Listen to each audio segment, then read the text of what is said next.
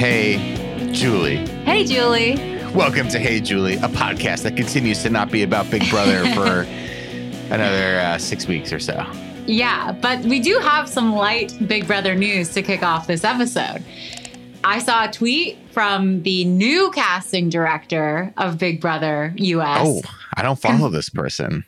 Um, I'll find her handle and give it to you, but it confirms that casting for the season is done. The cast is locked. It seems like they waited until um, the FBI arrested most of the people who were there on January 6th. So right. there shouldn't, we're just hoping there isn't too much of an overlap of uh, of Patriots and uh, and BB twenty three cast members. It's going to be so patriotic. Oh God. Okay, I'm I, I feel grossed out saying that. Uh, anyway, so yeah, very exciting. What are, are these people all like? It's May 29th. What are these people all going to sit in a hotel for the next month and a half? Do they have to do that because y'all are vaccinated? Hot vac summer. yeah. Do they like is that No, really I meant necessary? more like not oh. not to get keep away from the virus, but to keep away like, hey, if you know you're on the oh. show. Sequestered. Uh, yeah, sequester so you don't see what's Regular happening sequester. in the news. Regular quarantine. Royals are dying. yeah, exactly. Um, uh, maybe I don't know. And you know, I know they always do the alternates as well, so I'm sure those people are all picked.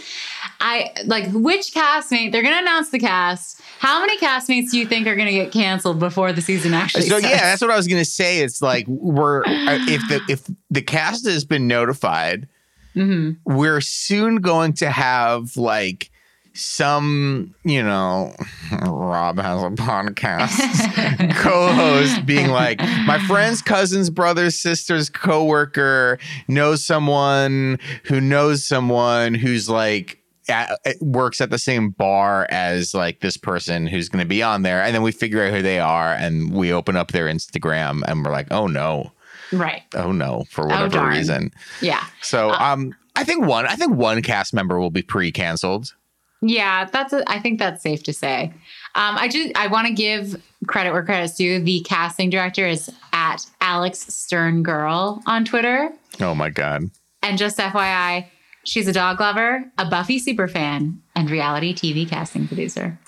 She's also worked on Survivor, Amazing Race, Top Chef, Married at First Sight, and Love Is Blind. She live in LA. She's single. She's cute. She's got a cute hat on. Oh God, um, no! I don't want people. I don't date people who wear hats. All right. Um, yeah. You know, you gotta have you gotta have your standards. Interesting. I know I'm not getting any younger, but I, I gotta. I, I'm not gonna settle. You know. Yeah. She has not to rag on this girl because she is not part of the cast, but her one of them a few tweets down, she has this picture of a house that literally looks like a computer simulation, like a Sims version of a house. Mm, yeah, I'm looking and at it. it says it's summer, you know what that means. And there's a pool. So the idea I'm supposed to take from this is that this is her backyard and her pool. But it really looks like a fake computer made house. So, you know, take that for what you will. All right.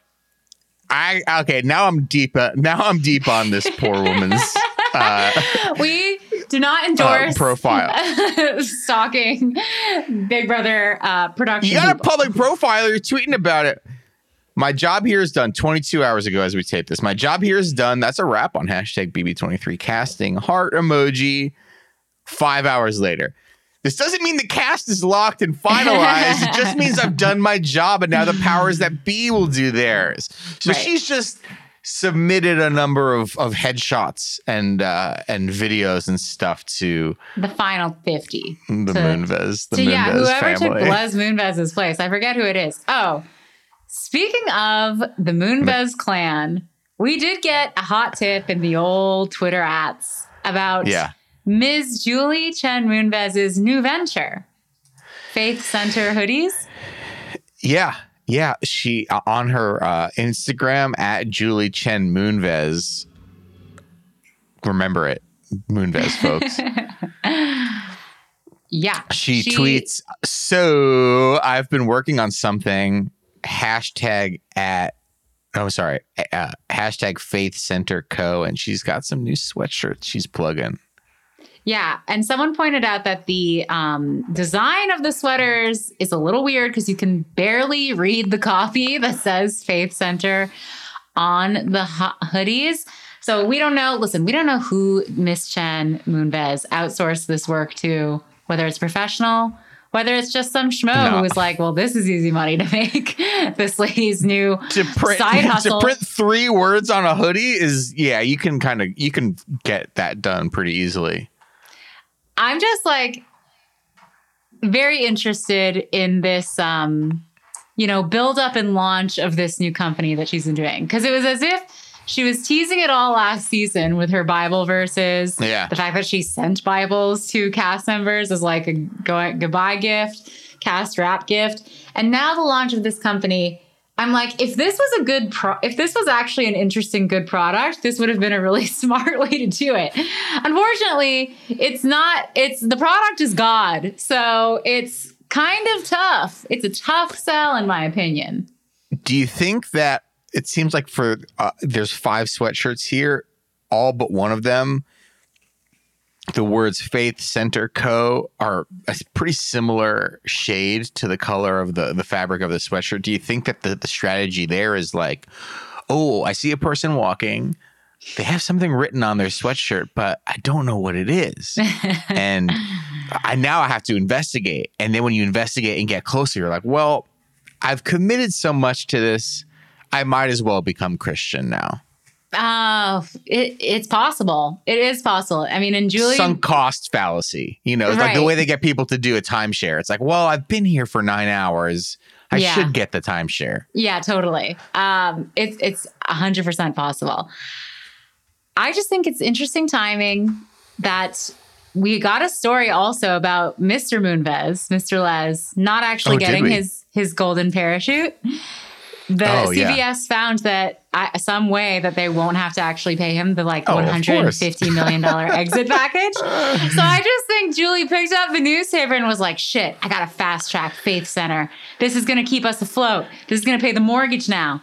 This is going yeah. to pay the legal fees." What do Christians like? Light sweatshirts.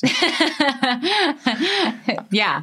I need Cozy to sell hoodies. 150 million dollars worth of sweatshirts this weekend. Oh no, it's summer. It's about to be summer. Julie. You live, you live, in California.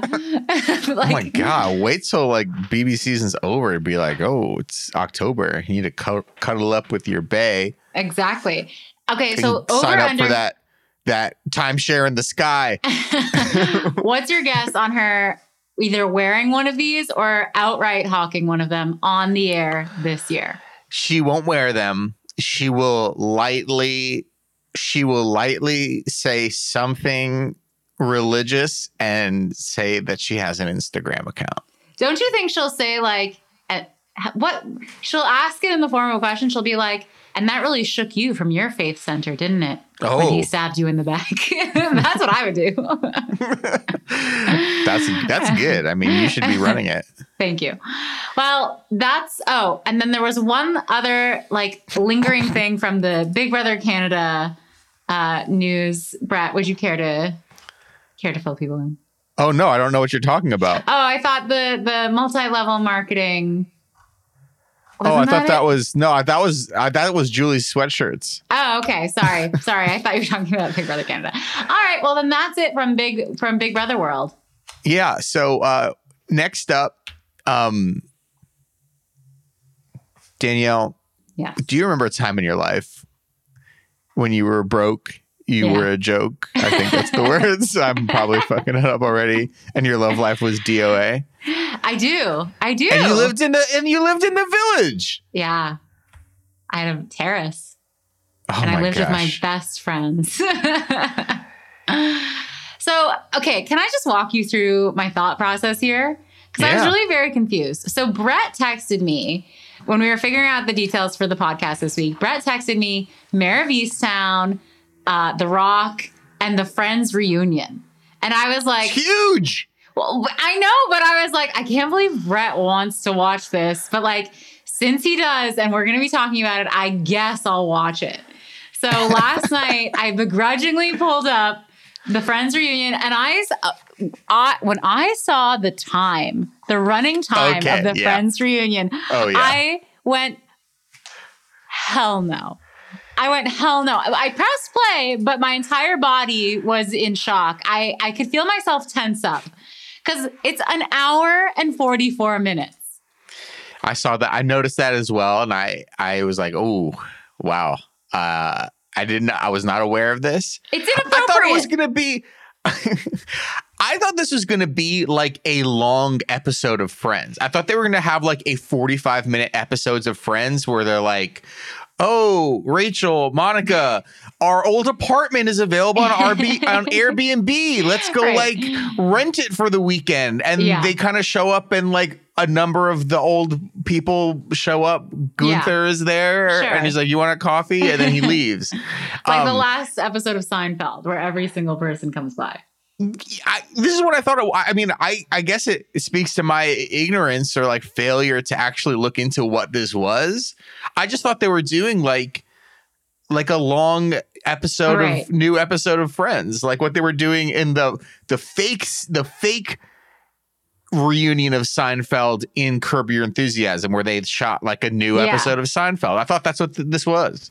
Yeah, well, it was not that. It was. Oh my god, it was it not? It was the most not that thing I've ever seen. And here's Cruella is more like an episode of new episode of Friends. here's what I'll say. So, like, I'm not a- a hundred percent anti like reunions as an idea for people to recreate their pop culture relevance. I watched the um, Fresh Prince of Bel Air reunion that they did on HBO Max, and that was actually so good. It was beautiful. I cried. Was that a new episode, no? It was. or was it that- like this, where they're like they're there themselves and it they're was just hanging out? exactly like this, except it was only an hour long. And in the hour, it was Oh. like it was a lot of really fun behind the scenes stories, and they showed a lot of really good Oh. clips. And one interesting thing that they did is they had Will Smith reunite with the first Aunt Viv, um, who he like famously they did not get along, and I think he got her fired.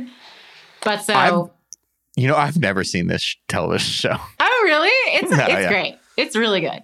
But so and the the really sad thing was that like the the patriarch of the family, Uncle Phil, the actor who played him, Yeah, passed. yeah. So they like all go around talking about it. It was very beautiful, actually, very heartwarming and short, an hour. That's all you need. One hour. Question: Yeah. Would the Friends reunion have been better if Matthew Perry were dead? oh God. no, nothing could have made this better. The first, I so I only I tweeted this. I could only get through 14 minutes because the first 14 minutes was just one by one them walking into the soundstage and looking around and going, "Wow, wow." I'm oh crying, you guys. I'm crying.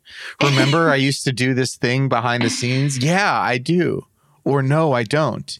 And then, and so I made it through them all coming into the studio. I made it through that, and I was like, surely now it will pick up. And the sizzle for like the upcoming thing I was about to watch included the fact that the cast sits down with James Corden for an interview. Oh, and yeah. I was like, no. I was like, Brett can watch it and tell me about it. I refuse. You were on my mind. I saw the the runtime pop up, and then I saw the rotund songster Barker of, of the 21st century, James Corden. He's in Cats, and he'll sit down with Sir Elton John in his little Escalade. I just. Uh, I, I was like, oh my god, I I felt bad because I knew you were a little bit hesitant about the whole thing, and then I'm like, and I'm like watching. It's like 7 p.m. or whatever Pacific time, and I'm like, oh, Danielle's. This, I can't tell her just to not watch. I was I was just gonna tell you. I was gonna straight up text you and be like, just don't watch this at all. Like, have me describe it to you it, and and then Ugh. I I don't I'm not I'm not up on at Hey Julie BB all the time, but then I realized I opened up our our Twitter app and I realized that you had tweeted your disgust at this about like three hours earlier, and I was like, oh yes, we had the same sync. experience tonight. We are yeah. in sync. Um, here's what one interesting like similarity though is as I was watching them one by one entering the house, I was like, this is actually the way a season of Big Brother starts. Yeah. Except when it happens on Big Brother, I'm compelled. I'm excited. I'm thrilled. I'm on the edge of my seat. With these people, I was like, I don't care. They're all fucking rich. They had they had a hit show. I'm happy for them. I genuinely like all of these people as actors and as people. I have no beef with them. But it's just so it felt so self-indulgent and like such an obvious, I know everything is, but like obvious late cash grab for whoever, not for them. They're set for life. But it felt like the right people got into their ears being like, hey, I need a second mortgage on my beach house. Like, yeah. can we just make this happen? And they said yes. We'll make you we'll make you like 0.001% owner of the new Time Warner. Yeah.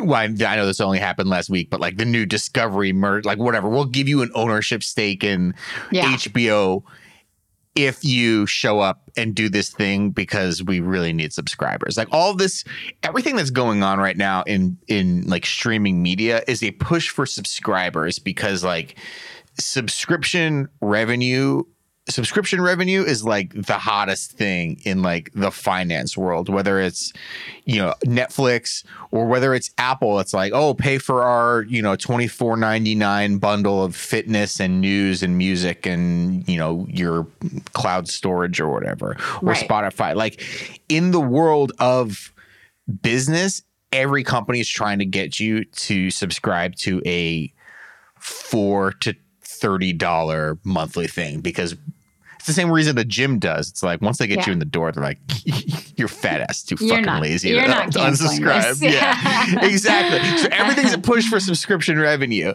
and it's like, please, oh my god, friends, they you know they they got out of their deal with Netflix, and they're like, all right, we got friends on on HBO now, and.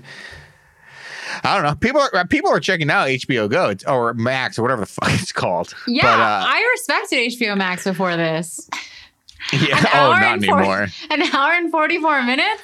Give me a break. Snip, snip. Time to edit. I, about two weeks ago, when they were beginning to really plug the hell out of this, I sent you, I believe I sent you a screen cap of like the the uh, like the promo image and i knew this was going to be bad when i saw the promo image and i was like these motherfuckers are like can individually buy like a country yeah and our ladies, our ladies are looking good. Yeah. Our ladies definitely. have put in the effort. Yeah. I mean, between between the various Adam Sandler movies, mm-hmm. Cougar Towns, oh, which yeah. stars very pretty actress. I don't know if you know uh,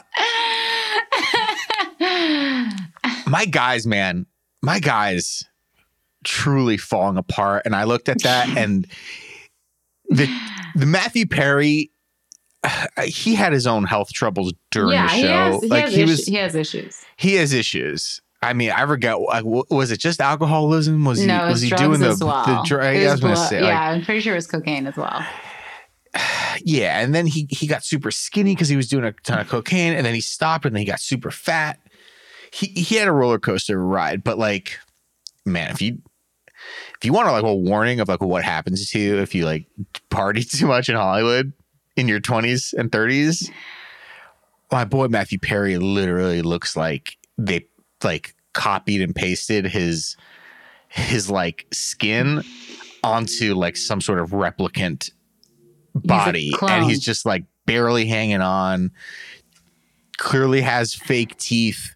It's it's rough. And that's and it's rough as uh you know uh, an engaging. Most guys they wanted mm-hmm. to be Chandler, right? Because oh, they're Chandler like was great. Ross was a fucking fuddy duddy.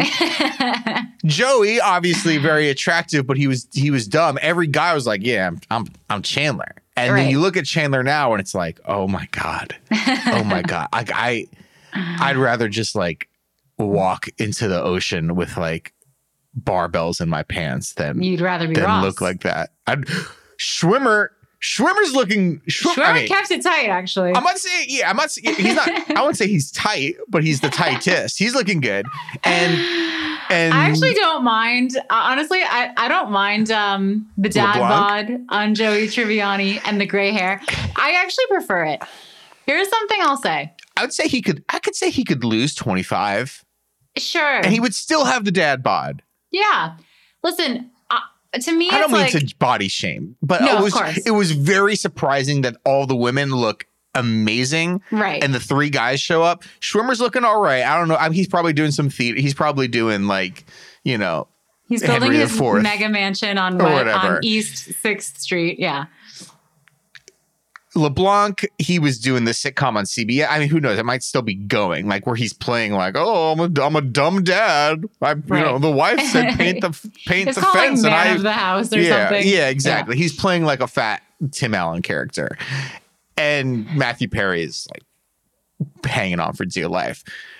So I, so I forgot what the fuck. What was I saying? I don't know. What were you saying? I get your point. When it's under the lens of like the women look amazing and the men look like shit. It's like that. It's like that picture of Selena Gomez at the Hotel Frankenstein premiere where she's like decked out in a gorgeous dress, hair done, makeup done, and then Kevin James and Adam Sandler are literally in like khaki shorts and Crocs next to her, and it's like, oh well, this isn't fair. This is definitely not fair. Hotel Transylvania, maybe that's what it's Yeah, called. I literally just Googled Hotel Frankenstein. I haven't seen any of those photos. But, but but um but I I don't think I think the women all look great. I think Courteney Cox went a little far. I'll just say that. this picture of Selena Gomez and oh my god, Adam couldn't even put on a clean T-shirt, That's what I'm and Kevin just looks like he's at he's going to Costco. He just has I'm like saying. he has Saturday morning Costco vibes. He's wearing he's wearing some high top Nike sneakers, not like Air Force Ones or anything. Like if Nike made a New Balance sneaker and like athletic shorts and like Yeah. a nice a, a form fitting. T- like he's just ready to like get some samples and like just Yeah. get so much bottled water. Um Uh, look, they all look fine. They they all look fine. I think the reason we're like stuck on how they look is we didn't watch the rest where they like actually talked about it. no, yeah, it was horrible. I mean, so they they all walk walk in, and I, when did you turn it off? When when Corden showed up? When, when they announced that Corden was coming, I was like, absolutely not. So then Um, the re- the rest of it is like, or I mean, I only got like eight more minutes into it than you did. So Corden, like they're in the, I guess Warner Brothers back lot, and Corden is interviewing them. Like, what was your favorite interview uh, or episode? What was your favorite memory? yeah. Oh, here's uh, Bright Kauffman and Crane, the the uh, the original creators or whatever. Cool. And then they're intercutting that kind of awkwardly with clips from the show, a Reese Witherspoon interview. who didn't show up? She's like, I'll sit in front of a camera and just talk about when I was on Friends for three episodes, yeah. and I'm now much more successful than any of these people hmm like for real though. Like I know No, Aniston Reese can fucking stays producing. yeah. Oh, and she produces movies where and TV shows where she wins Emmys and Oscars and shit. Yeah. Um, and then they did a sort of I couldn't tell. You know, it was a new. It was like remember the scene in the episode where they do the where Ross is hosting the quiz. Yeah. they did like a new version of that scene with a Mhm. studio audience. It had been rewritten, but it was actual trivia about the show.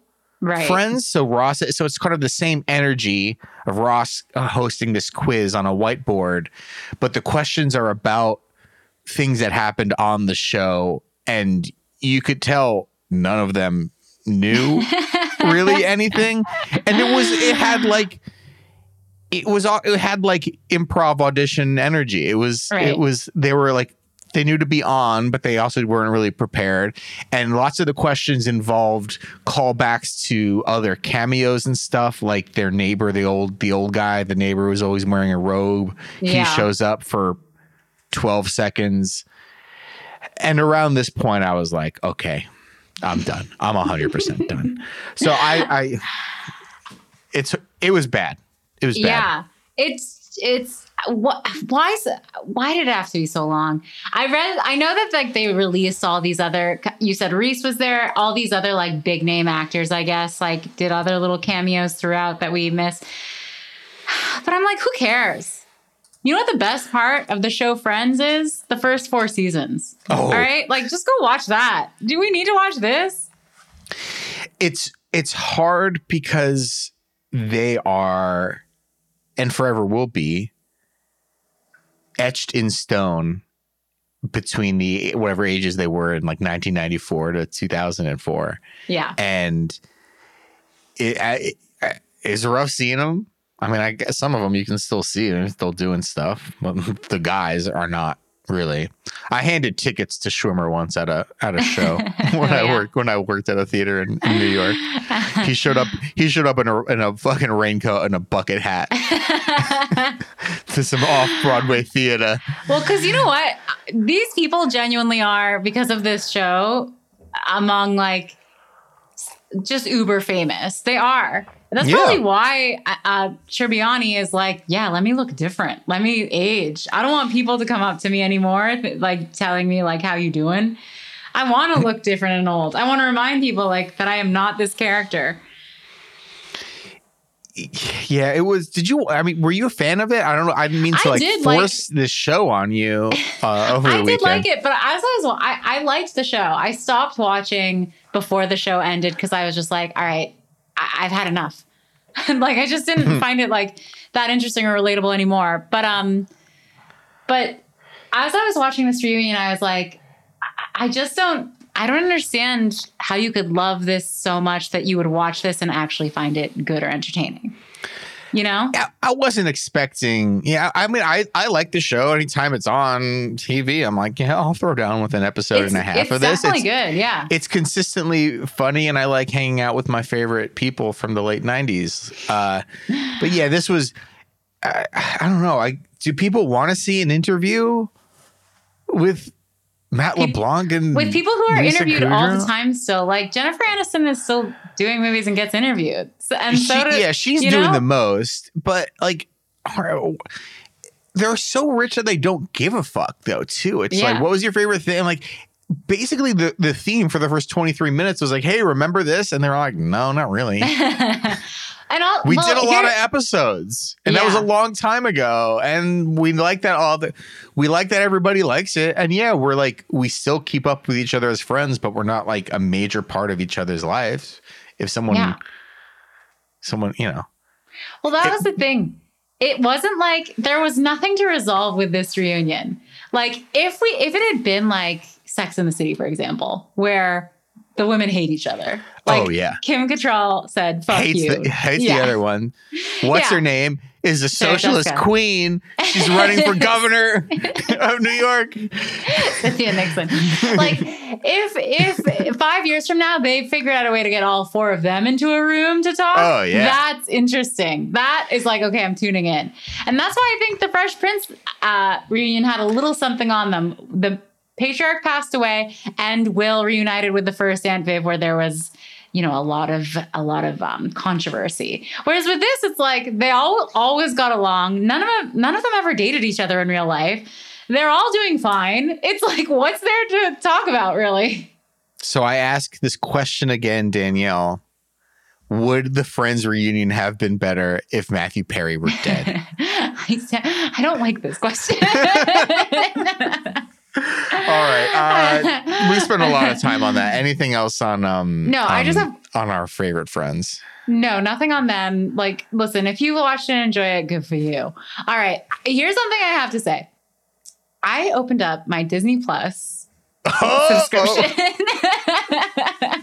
Oh, okay. Speaking of things no one wants or needs, I opened it up because I was like, listen, it's Friday night. I got nothing else to watch. I thought a quiet Yeah, place. I watched 17 minutes. I thought I was going to watch something for two hours, but my my schedule's opened up. And I thought a quiet place was going to be online, but it wasn't yet. I guess It's it's, only in in theaters? theaters. Yeah. It's Gross. not, I know. So I was like desperate. So I went to When are you allowed to do things? Pardon? When are you allowed to do things with your half vax? Because in Canada, Canada's like only half vaccinating everybody. Oh, we are still shut down until mid June. So with the half vax, are you allowed to like go out eventually, or do you have to wait till two weeks after your second one? I'm sorry to take over your so, your well, the way things are working in Ontario is that we, the way we're going to be reopening is by percentage of people with vaccinations. And so I think we're still on track for June 4th, next Friday. For, Oh, wow. Um, no, for there to be outdoor dining. That's it. Okay. okay. And then and then three weeks has to pass. And then we have to reach like 70% of adults first vax. And then we can get um, a little more outdoor dining okay. and 15% capacity in store shopping. And Not then- to take over this thing, but I don't know if you saw that um, all the states, including the the the, the Golden State of California, Mhm. is that our nickname? Yeah. I sure. don't know. Yeah. We got a lottery system coming. if you got Oh, the yeah. vax, we you might get fifty thousand dollars. I mean, at times like this, I'm really like, why did I move? I really am. Gavin Newsom was on the governor was on the Jimmy Kimmel show being like, please, please, you people love spending your your money on fucking lottery tickets. Here's a free lottery ticket if you just get get get a little band-aid on your arm. Yeah. I'm sorry. Well, this is Back all to say nothing's open here. We can't go Okay. anywhere. The cinemas aren't going to be open until September. So like, yeah, so you can't we don't see even, a quiet place. No, we don't even have the One would think it would be streaming in Canada. Exactly, but it's not. Fuck you, John Krasinski. How dare you? Oh God, he needs to get canceled. anyway, so I was driven to such madness that I opened up my Disney Plus, scrolled over to new releases, and what did I tap on? Little Miss Cruella. Who let the dogs out? and and to my dismay, a viewing of this? Cruella is not included in a Disney Plus. you didn't know this? No, it's 35 Canadian dollars. Yeah, that's the uh that's the Disney thing. Like they only ha- they have two levels of like new releases that they're putting on on the Disney Plus. They have like Hamilton and I think Soul and a few of the ones that came out last year where it's like we'll just throw this on there. We'll just throw it on there. And then they have like I think whatever Raya and the Last Dragon is. Yeah. And um I think the Mulan one from last year. Right. And this, it's like you gotta be paying the seven ninety nine, and you gotta Venmo us thirty bucks I just I I was or thirty absolutely five in Canada. I was absolutely gobsmacked. Because I don't even want to watch Cruella. I was just desperate. I so I was like, how dare you? No. So, So did you watch it? No, of course I'm not paying that to watch a movie I know is going to be bad. There's no way. I, it's and especially like home in my ap- apartment to sit there and pay money. Like it's if it's gonna be bad, I want to go to a cinema where I'm surrounded by people who are laughing and we're all in on the joke. Like when I saw Cats, you know, like Yeah, I, yeah. I'm not paying for that. Like to sit silently in my room in my room where like my husband's like, wait, we paid for this, and it's silent, and we're both and he's like judging me. Like I, I can't do it. I can't do it. Can we get into Cruella? Yeah. Spoiler alert. Spoiler alert for the first 10 minutes of this movie. this has been spoiled by everybody. So the reason Cruella, I'm just going to say it. Please. It's in the first 10 minutes of the movie. It's not a spoiler if it's the setup of the movie. You can you can log off, but I wouldn't recommend it. The reason Cruella hates Dalmatians is because a Dalmatian killed her mother. a pack of Dalmatians followed her around as a girl and saw an opening to kill her mother in front of her, in fact. Someone put it on Twitter already, just the, the actual 12 seconds I also I have to when say the Dalmatians push her mother off a cliff and she's like, no. I do love that like we have a pop culture podcast about mm-hmm. pieces of pop culture that we have not watched. it's exclusively about the Friends reunion. We didn't watch it, but here's what we we think. watched we Cruella. watched more than most people. we refused to watch it, but here's what happened. Hate it. Didn't see it. Not gonna see it. Put it for free. I, I was just like, wait, who's convincing themselves to pay $35 for this? Because children don't want to watch this. Children don't like this. Yeah, like if if anything, it seems like a little bit too dark. I too dark for children. Like I, if you are the parent of a tween to teen girl, and maybe you got a vax sleepover situation, hmm and you can be like, "All right, parents." I'll take your fucking teenage daughter who's been locked in with you for the last fucking 12 months. I'll take her in for the night. I'll feed her pizza. I'll show her a new release movie with her best friends. But I don't care how you guys do it, but someone's got to send me 35 bucks. yeah. I mean, I could see it for a sleepover of like 10, you know, 10 year old girls. 10 gals. Yeah, I guess. I just don't see why they, I guess because they like Emma Stone. I like Emma Stone too, but. Um, Who doesn't? Yeah. But I, you know what I like more? Dogs. I already went on this rant. Yeah, we don't want to. We talk. This is not the first time we've talked about this movie. When the I trailer hate- came out or whatever, we were like, "Oh my god!" That they were like, we need to show her point of view as to why she hates dogs. Some dogs suck. That's what the, that's what they, these dogs killed her mother.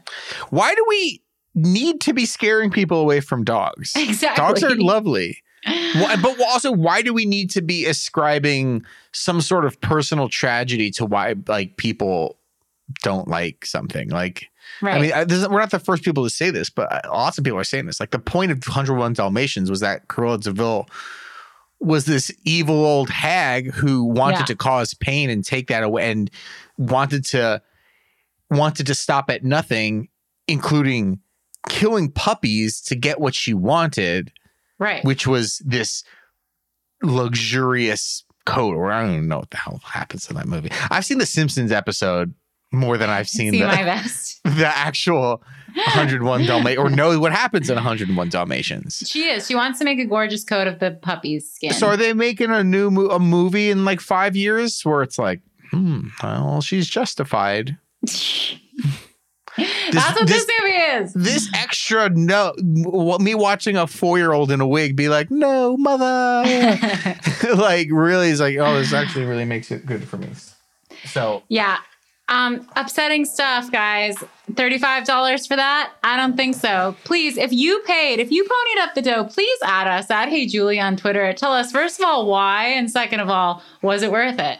I'd love to hear from the real people who plonked down that cash to watch that movie. Danielle, we have so much more shit to cover in this episode, including our promised um, uh, review of 1996's The Rock. But first, Okay, yeah. I have one question to ask. Yes. Where are we on Lost? Oh, I no. gave up. Oh, no! Where did you get?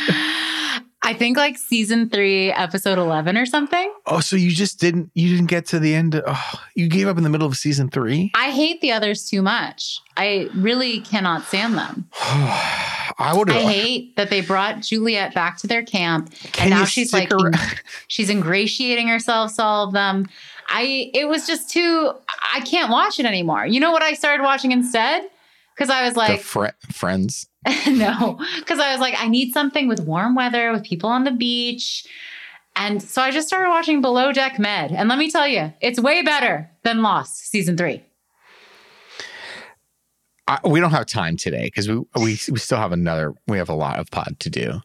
Can on the next pod, can I tell you what happens in Lost? Yeah, please. I, I don't care because I'm not, I don't All see right. myself going back.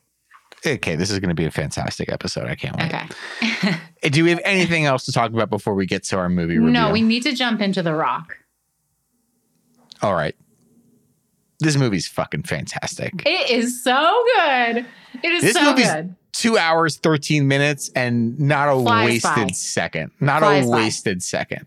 It takes them like an hour to even get to the damn prison. And it's like, I don't care. Oh, yeah, no. Every scene before they get to the prison, I was like, oh, I love this. It's so good. I love that Sean Connery gets a makeover. I just, like, I what a brilliant I- thing to do. Yeah, you know, and it's so funny the way they build up to it as well with um he's like, "Oh, I, I want to shave in a shower," and Nicolas Cage is like, "Maybe a maybe a haircut too." And he's like, "And this is 1996," and he's, uh, "My is my hair out of style?" It's a grunge thing. Or, it's such a good line. I I would say that um, the over the top effeminate hairdresser probably maybe maybe Michael. I, I, would say Michael Bay probably does not care about getting a a, re, a a gimme or a redo on that one. But just maybe if we were remaking that movie now, Yeah. we would we wouldn't have Maybe. sort of but I will say, I, I know it was like such a stereotype. stereotype. It was such Yeah. a stereotype. But I was like, I'm glad there's at least some representation in the movie. And I thought that actor was really good. no. And it's a funny and it's a funny thing where it's like he wants a haircut, and it's it is an extremely macho movie. There are two female characters in this movie, yeah. And, and, one neither is of the yeah. one is the daughter and one is carrying a man's baby, as usual. yeah I- it's not a very feminine movie or whatever and i'm i'm not saying this the the man who plays the hairdresser is feminine i'm just saying it's a new it's a, it's like a the one little instance of like a new energy being brought into this movie look at us we're defending this Yeah, fucking exactly. horrible Well, no, scene it now is. but it's just It- like it's such a serious like we have to get to the chopper oh no Yeah. they're about to fire them like what there's just so serious and then it's like a funny scene where a man gets a haircut it's it's like yeah, there are a couple of a couple of characters like this in the movie where I was like, I feel like Michael Bay just found a character actor he liked and was like, I'm gonna give you a big line, like the guy who owned the trolley. Or the guy, Oh, or God. the guy who was the um the the um tour guide for The Rock. Like Yeah, he was no- just like, you know what? These are some fun character actors. Let's give them something to do. Okay, we have to back up just a little bit. Let's give the basic plot outline. we start yet again on a solemn military something. It's Soliloquy. raining. Yeah. It's raining. There's some military funeral going on. Ed Harris is getting dressed up in his his uh, marine uh, whatever the whatever the fancy version of the marine uniform is with the white hat and the white Mhm. gloves. We're not actually sure whose funeral it is. Right? Is it a funeral for one of his soldiers or is it for his wife? But his wife has been dead for a little bit. But he's just going to the he's just going to the cemetery on the rainiest day of the year just to drop some flyers, just to drop some flowers off at his wife's grave and Well, not just flowers. oh a gold a medal. star. A medal. But not a gold star.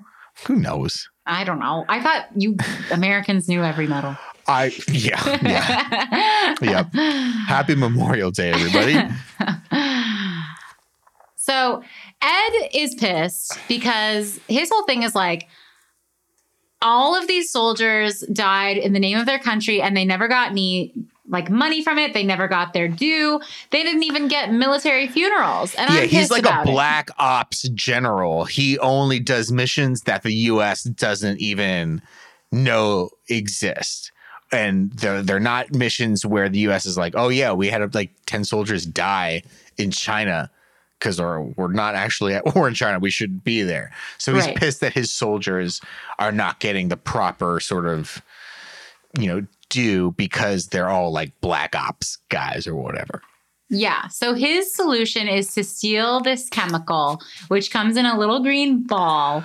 And it's so poisonous that if you drop a teaspoon of it within a, a hundred feet, everything will turn into dust. like it's very dangerous. and we have a good scene. Okay, we get we blow past another solemn, completely forgettable military opening to one of these Nicolas Cage movies, and it's it's still raining, by the way. Yeah. And Ed Harris and his guys are taking over a military base, and they're stealing the gas, and they do a great thing just to show you how fucked up this chemical is. Yeah.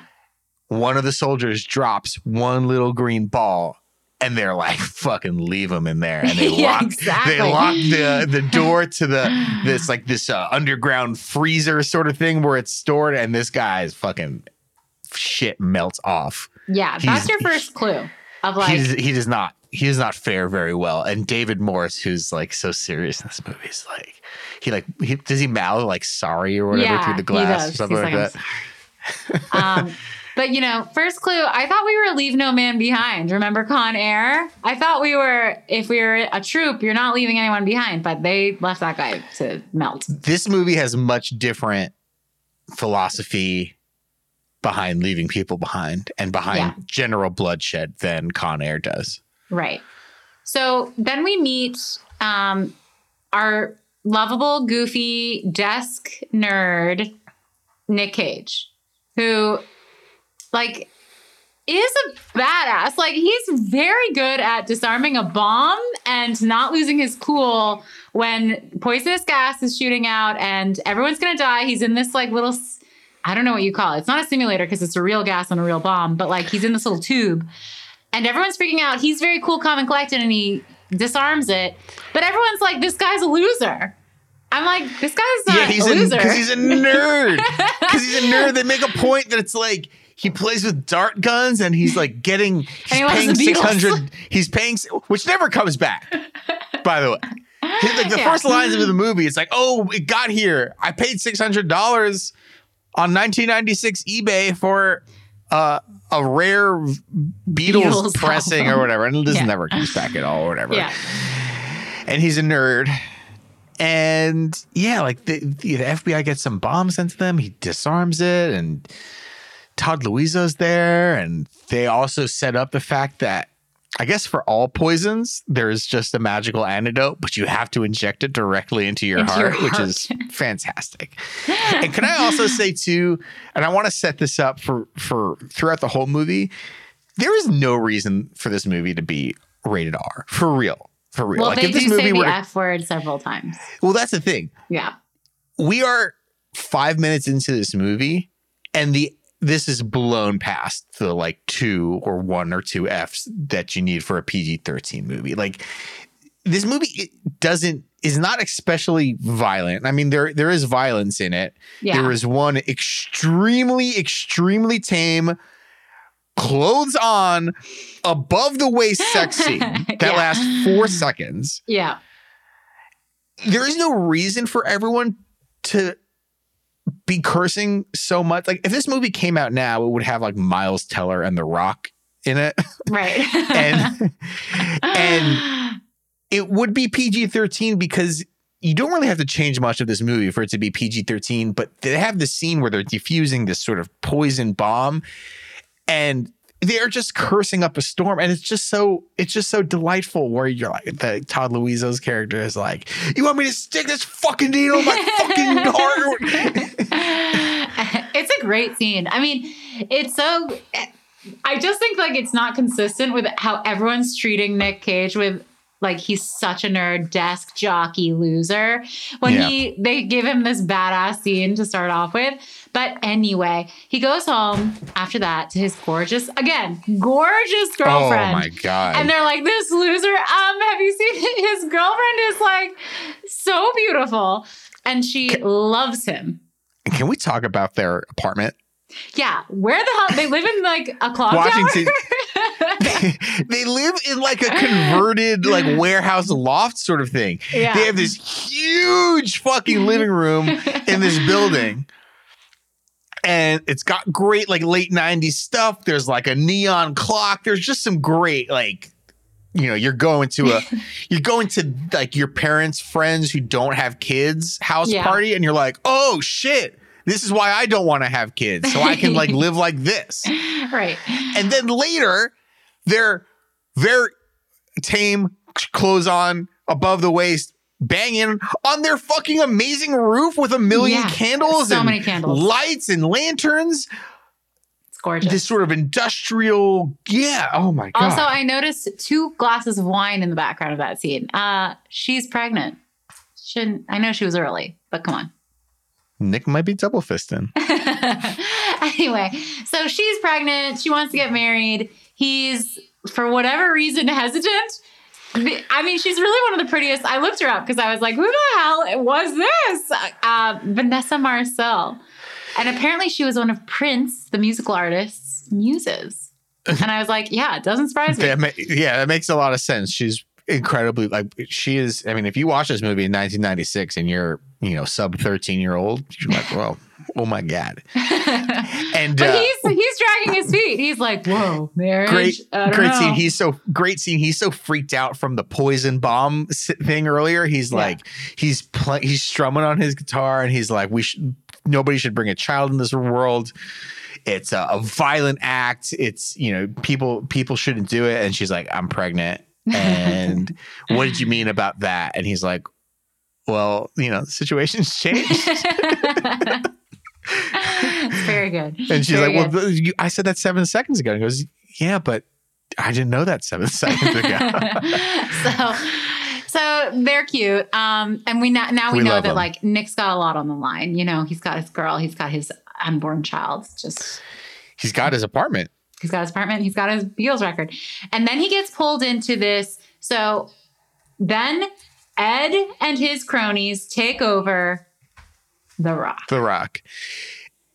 Watching the scene, so they they like they sort of disguise themselves on a tour of Yeah. Alcatraz, which I've I've been on a tour of Alcatraz. Pretty fun. I Mm-hmm. went when I was a kid though. Maybe I should do it again.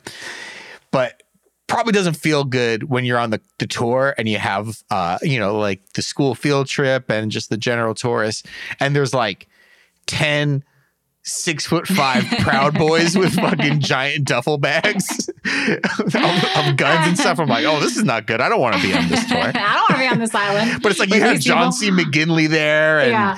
and uh, Bokeem Woodbine and like all these actors who are like fucking cute. They just look like fucking swole ass Marines. I'm like, oh no, this tour is not going to go well They're for walking with for the people. posture. Yeah. yeah. Um, well, Ed does do a good thing where we're supposed to be like, oh, Ed, where he sends the little kids home before he takes Yeah. everyone else hostage. Anyway, he takes everyone else hostage and he calls uh, like the top American brass. I don't even know. It's like the He head of calls the like FBI, the Pentagon. He calls like the head the, of the yeah. army. Yeah. Yeah, so our guy, yeah, he called our, our guy, uh, John Spencer, R.I.P. Leo McGarry. Great guy. Uh, yeah, we love him. He's playing the head of the FBI. We get, He plays a real get, I guess. Oh yeah, he he hates he hates Ed Harris, but he hates Sean Connery even more. he hates him so much. I mean, it's like that's your cue. Like, oh, you're the villain in this movie if you hate Sean Connery. Uh, so yeah, we get the Pentagon on the ringer, and uh, this scene was this scene was a little bit rough for me, and I think. I think this happens a lot in Michael Bay movies where it's like, all right, we have to get the Pentagon on the line or we have to get NASA on the line. And there's always some like snivelly fucking four eyes nerd who they're like, no. And the, Jason Isaacs plays this character in, in in, Armageddon. uh, in Armageddon yeah. and uh and you know you know like all right i'm taking alcatraz hostage and this and that and my guys died in south china and some guy's like oh, we weren't we don't have a war in south china. And harris is like identify yourself. And he's like oh i'm the white house chief of staff sir. And he's like how old are you chief of staff? 33 years old. Chief of staff is the most important job in the American government, short of the president. And actually, and as we've learned from Leo McGarry, chief of staff of the West Right. Wing,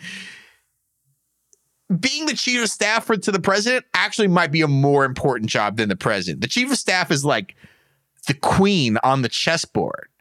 yes. So this this fucking nerd is 33, and it's just I don't know. I I know you're not 33 yet, and you have a lot No. of time left to become so chief of staff. Yeah. but that was that, That was, was rough, blow. and that was just that was a shot across the bow. To Well, Ed Harris really- 33-year-olds everywhere. Really put him in his place. He was like, "You were when you were in diapers. I was in Vietnam." Like he really put him in his place. And I don't think I don't think that guy had another line the rest of the movie after he put him in. He's like place. walking in. He's it's a lot of just like, what's the status? yeah, exactly. Anyway, so Ed Harris wants a hundred million dollars, which he's going to send to 88 of the people, the fallen soldiers' families, and then he's going to keep the rest and do whatever he wants with it. yeah, he want he wants a hundred mil. He wants it in his bank account in 48 hours, Yeah. and we're off and going. We get we get Nick Cage on a plane to San Francisco. He thinks it's an it's an exercise. His prego uh, fiance is like, let's go. I'm gonna stay at a hotel. Yeah. I'm gonna go see the seals down at Pier 49 or whatever it Yeah. is. I'm gonna get a sourdough bowl. Yeah, hell yeah. I'm having a great time. And uh, at this point, we're like, all right, okay, how do we stop uh, some shit going on in uh, in Alcatraz? Only way to break out is to break in. Only one person's ever broken out before. He's a former British CIA guy, Yeah. and his name is Sean Connery. Yeah. His name is John Mason, but he's Yeah. really his name is Sean Connery. And he doesn't exist. Like, however, for whatever reason, they captured him. They pr- imprisoned him. He's an he's a master escape artist, and they made him disappear. So like he doesn't exist. No one knows that he's been perhaps falsely imprisoned for thirty years. Yeah, so they get him out. They got we have a we have an interrogation scene with uh this is kind of we, we this movie is just it's really it's really serious and it kind of comes across as being really serious and I I actually have the DVD of it which I watched last night. The DVD by the way has two special features. The first one is the trailer for the movie which takes itself very seriously. Um, And the second one is just like it just said like recommendations. And it literally just takes you to a blank screen, not a blank screen, it's just like images of it of five other movies from the same studio that they would recommend you watch. there's no director's commentary. I'm There's shocked. literally nothing. No, there's Wow. literally nothing on there. Maybe on the Criterion edition. But back to the trailer. The trailer is so serious. And this movie is actually quite weird and funny. It's so funny. It's got such a great sense of humor. Yeah, like so many parts. I mean, that's the thing. You've got Nick Cage and Sean Connery, two like ob- obviously action stars. But the reason you're when someone becomes a good action star, it's because they have that sly like wink in their eye. You know, like the best action stars: Arnold, Bruce Willis, um, Sigourney Weaver. Uh, Sean Connery, Nick Cage, Tom Cruise, Will Smith, they all have a charm. It's not just Vin straight Diesel. serious. Yeah, Vin Diesel, The Rock, the actual Rock. Um, so you have to have a little bit of levity, and they know that, and they deliver. Yeah, so William Forsythe is this like sort of FBI guy. Maybe he runs the West Coast division, and he goes into he gets, goes into interrogate Sean Connery, and he's just a total fucking hard ass. Sean Connery isn't having it. So then they send in Nick Cage, and Sean Connery can instantly sniff out that Nick Cage is a fucking loser nerd, and totally just fucking pones him. He's, a like, poser. yeah, he just owns him. He just wipes the floor with him. He's like, I want a suite at this hotel. I want a shave and a haircut. I want a, co- I want a cup of coffee. yeah, And uh, so he gets all those things from Nick Cage, who's like sort of pretending to be this sort of FBI, like serious FBI interrogator. And it's just a really good Nick Cage scene. Like he's playing a playing a different status than what he is, and, it, and it, it, really works. yeah. Um, so he gets his haircut, he gets his suite at the Fairmont, and he orders a lot of room service. to distract all the all the FBI guys who are there. Yeah. They're like, oh, They're I don't know who little ordered it. I'm eating it. Shrimp cocktail, some some melons, just some good The summer FBI melons. doesn't come across well here. They're just little piggies who want to eat free and aren't watching this criminal who they've made a big deal about explaining escapes at any possibility. Long story short. John Mason escapes. He throws John Spencer off a building, but he's attached to a cable and rips his like arm out of his socket. Yeah. and they go on a high speed chase throughout the streets of San Francisco. Sean Connery steals, this is just so Michael Bay. Sean Connery steals a black Hummer from this sort of European German? Yeah, like what? Is he? overweight, like fat yuppie sort of Yeah. character. And it, it's just, it- I don't know. There's Michael Bay is saying something about like fat European yuppie Tourists, yeah. tourists, like using America. A Hummer is a big American vehicle. And, and So let's then, give it to the Scot. yeah. And then Nick Cage steals a Ferrari oh yeah. and they go on a chase and this might be the best part of the movie This There chase. is, well i would say the chase i would say this specific part of the chase they're just blowing shit up. The Hummer, this is such a Michael Bay thing too. At one point, there's like a like an old VW Beetle from the 60s. This happens in a split second, but there's a VW Beetle from the 60s with like flowers, spray paint. It's just very like Haight-Ashbury, Uh-huh. San Francisco, everything you would imagine of like a VW bu- a Beetle from the 60s that had been sitting on a corner in San Francisco for 20 years. Sean Connery's Hummer just fucking runs over it and crushes it. It's such a Michael Bay thing. But then we just smash cut to it's a beautiful morning in San Francisco, and there's a kindly old cable car operator. no. Welcome on to my cable car, everybody. Having a great time. And this this car chase just fucks up this guy's. And I, This I guy's like, cable does car? this guy personally own this cable car?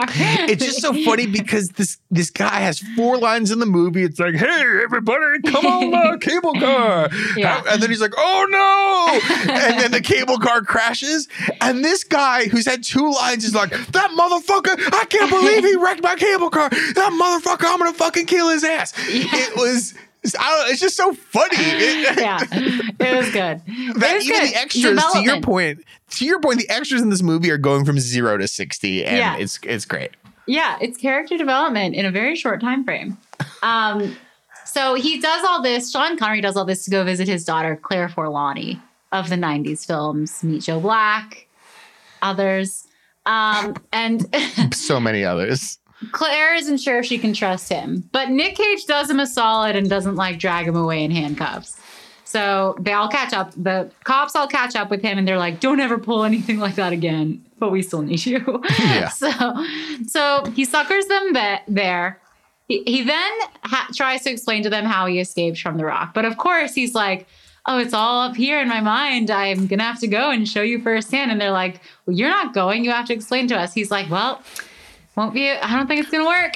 You're old as fuck and you just destroyed San Francisco and almost ripped the arm out of the director of the FBI's body.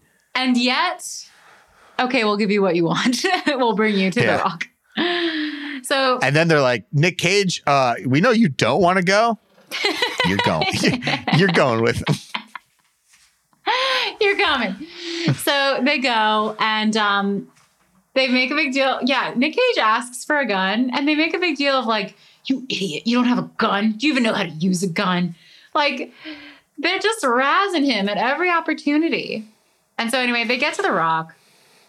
And did you notice like a very important cameo? Speaking of small roles, uh, Fabrizio from Titanic plays one Oh, of the FBI. I was going to call him. Mario Lopez Soldier.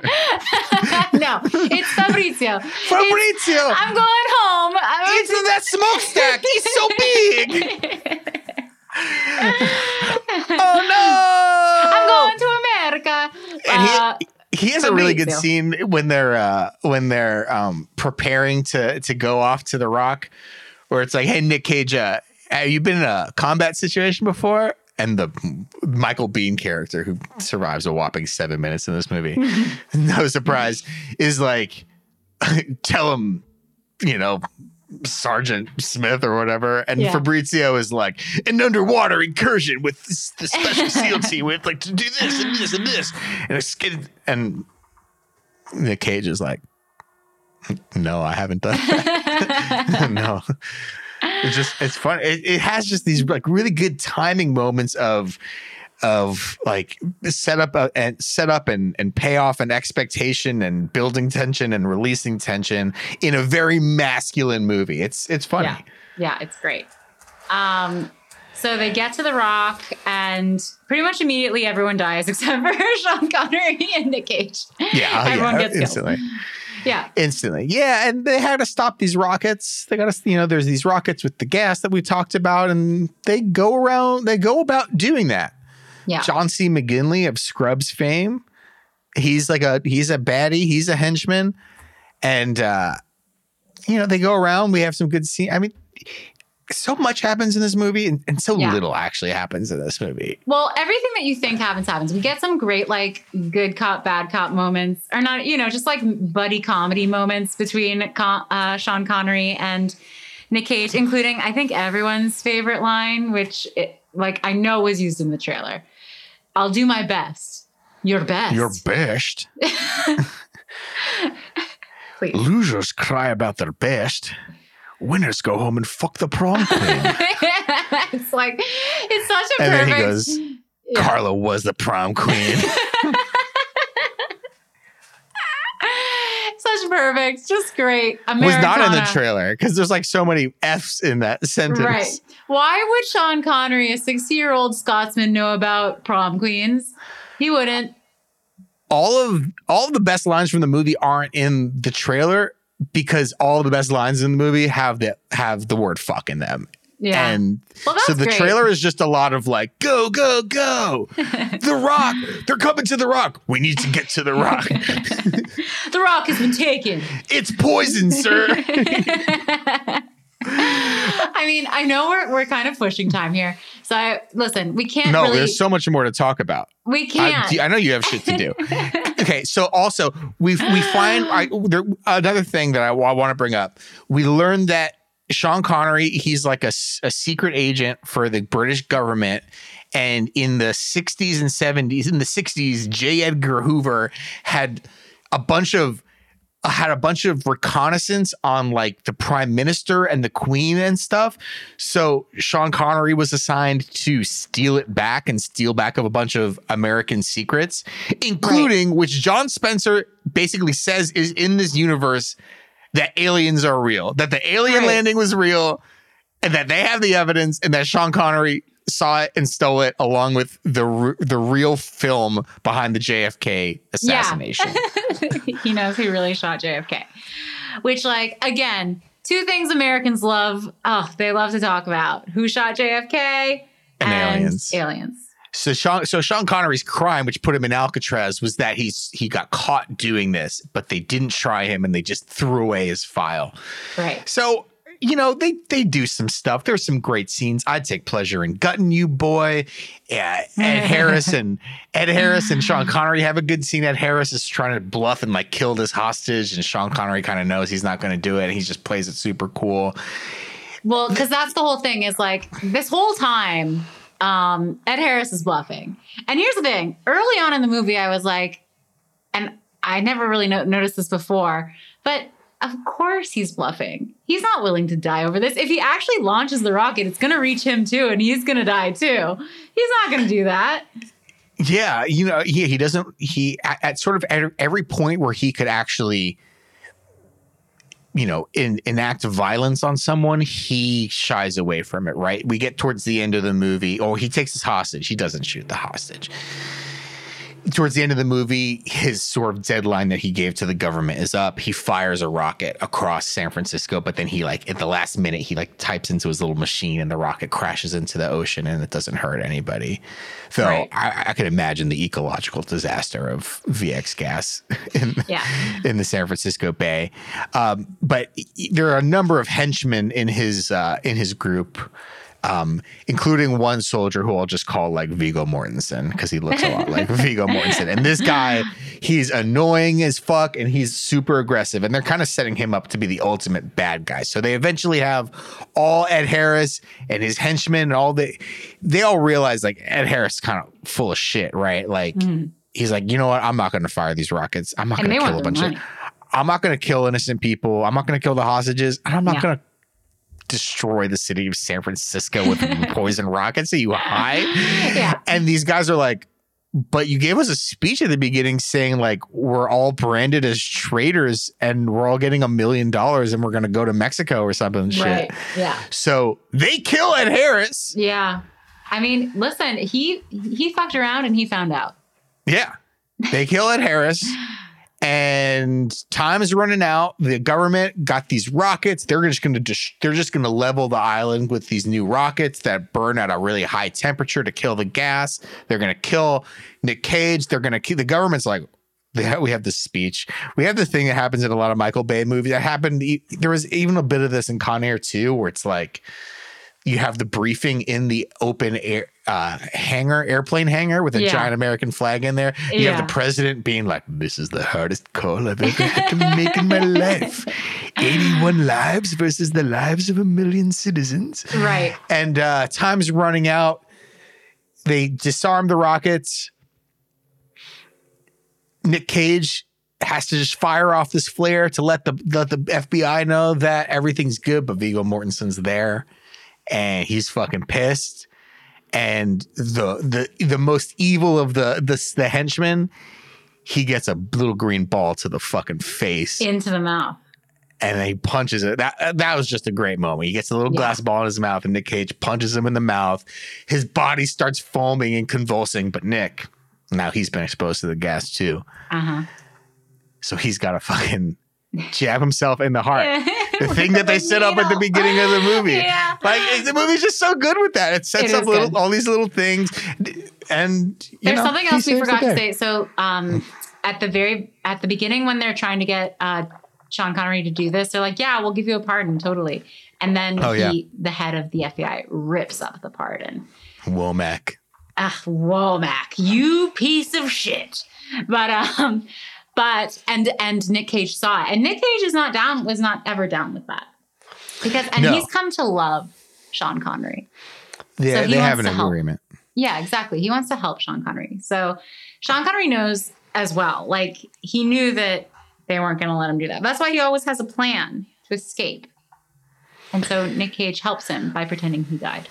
Yeah. So yeah, at the end, they're like, "What happened to Sean Connery?" Just like, "I'll see you in another life, brother." Mm-hmm. In And, another uh, life, brother. yeah, Nick Cage is like, "Oh yeah, he was he was vaporized. His body was blown out to sea." And Nick Cage, oh, Sean Connery gives him one parting little bit. He gives him a little piece of paper with an address in Kansas, hmm and that's the end of the movie. He and his wife and their lovely new English bulldog So go to. Kansas. They go to this church and they find the microfilm of JFK's assassination. and can I just say, for Con Air, for this, and then what's it? Face Off. These are yeah, which we're doing huge next week. movies that leave off where you could so easily have franchised them, and I'm so glad we didn't. Oh yeah, I mean you have you have Steve Buscemi's fucking Just walking death off into the brigade sunset. through through Vegas, where he just murders fifty tourists in Vegas in one hot weekend. You have this. You have yeah, Stanley Goodspeed. You know, uh, conspiracy hunter. Yeah. He's got a Oh. bulldog. Teaming back up with Sean Connery for the sequel. I mean, this is sort of like the beginning, uh, uh, the start of um, National Treasure. Um, and then, yeah, Face Off is what we're going to be discussing next week. Any other thought? I mean, we kind of just ran through the plot. Like, would- do you have any bigger topics? Anything About this movie. I about mean, this movie? Yeah. Anything I- else you wanted to bring up that we didn't hit on? Not really. I, just that I absolutely love it. It's such a good movie. It's like, again, like Con Air, something you can watch over and over, and every time you appreciate it, it's just like got great staying power. We I know we all love to shit on Michael Bay, but like this is a great movie. This movie is in the Criterion Collection. I will, I will have you know. And Con Air really gets off on the. It gets by on the the strength of the the um the cast, and you have this big Yeah. ensemble cast of wacky characters, and half of the movie is just like, here's this guy. He murdered seven people, and they're just going through a parade of saying what people did. Uh, this movie, there's a, a huge cast in it. We've made named so many of the actors, but it's really just kind of about these like three guys for the Yeah. most part. And also in Con Air, Cage is playing a character. He has this over the top long hair and this stupid southern accent. And he's walking around winking and smiling and saying, You know what, old buddy? I'm gonna get you your your diabetes medicine. and this movie, he's like he's doing more of the the twitchy Nick Cage thing. He's like doing he's like movie star David Duchovny. You know, like all the Mm. promise of what Duchovny was in the X Files as this like weirdo FBI agent. That's what Nick Cage is doing here, and he's like he's twitchy, but he's also a little bit hot, and uh, you know he's he's saving the day, and he's also one of the things I- one of the last things I wanted to mention is it's really funny as the movie progresses and as Cage sort of builds up his confidence, right? Like he does the scene when he's interview or he's uh, interrogating Nick, uh, Sean Connery at the beginning, and Sean Connery just instantly sees through it. But like, and he asks a question. It's like, uh, and Womack is like, "You're on a need to know basis," and then like 20 minutes later, Sean Connery is like. Hey, I see you got a ring on your finger or something like that. Uh, and Nick Cage is like, you're on a need to know basis. and he does a few more of those too, where it's like, it's like all of a sudden he has to man up and be like, that's classified. And you can tell he kind of is just like making it up in the spot. And it's it's really good. It's really good acting because he's playing like a, a pretty dynamic emotion. Yeah. No, he's he's great in this. Um, two thumbs up. Absolutely love it. And I can't wait to complete the trifecta next week with Face Off, where we're going from like Nick Cage as superhero in Con Air to Nick Cage as like middling normal guy who becomes a hero to then Nick Cage as an absolute villain. This performance in Con- in Face Off is the most postmodern acting performance ever dedicated Really? onto celluloid. I'll Oh explain God. it then. Uh, Okay. Two note, one one note. Last week's episode, I should have said this at the beginning of the episode. Last week's episode of Hey Julie, I had accidentally posted the wrong. I posted like an episode from two or three weeks ago because I all have them like similarly named. I have a I have a file structure and I was not totally paying attention. So when I was uploading the episode, I clicked on an episode. I clicked on a on a file from a couple weeks ago. It's been fixed. Thank you to the people on Twitter who called us out for it. but if you you. were confused, you didn't catch it, go back, re-download the episode. The right audio is there. Shan't Yeah. happen again. I apologize. No worries. Listen, mistakes happen. Um, so we're so excited. We'll be chatting with you guys next week. We'll have some Mare to talk about as well, perhaps the final episode of Mare of Easttown. Oh yeah, it's tomorrow night. And just everyone have a great week. Hi, Julie. Stay safe. Holiday weekend. Don't drink and drive. Bye, Julie's. Bye.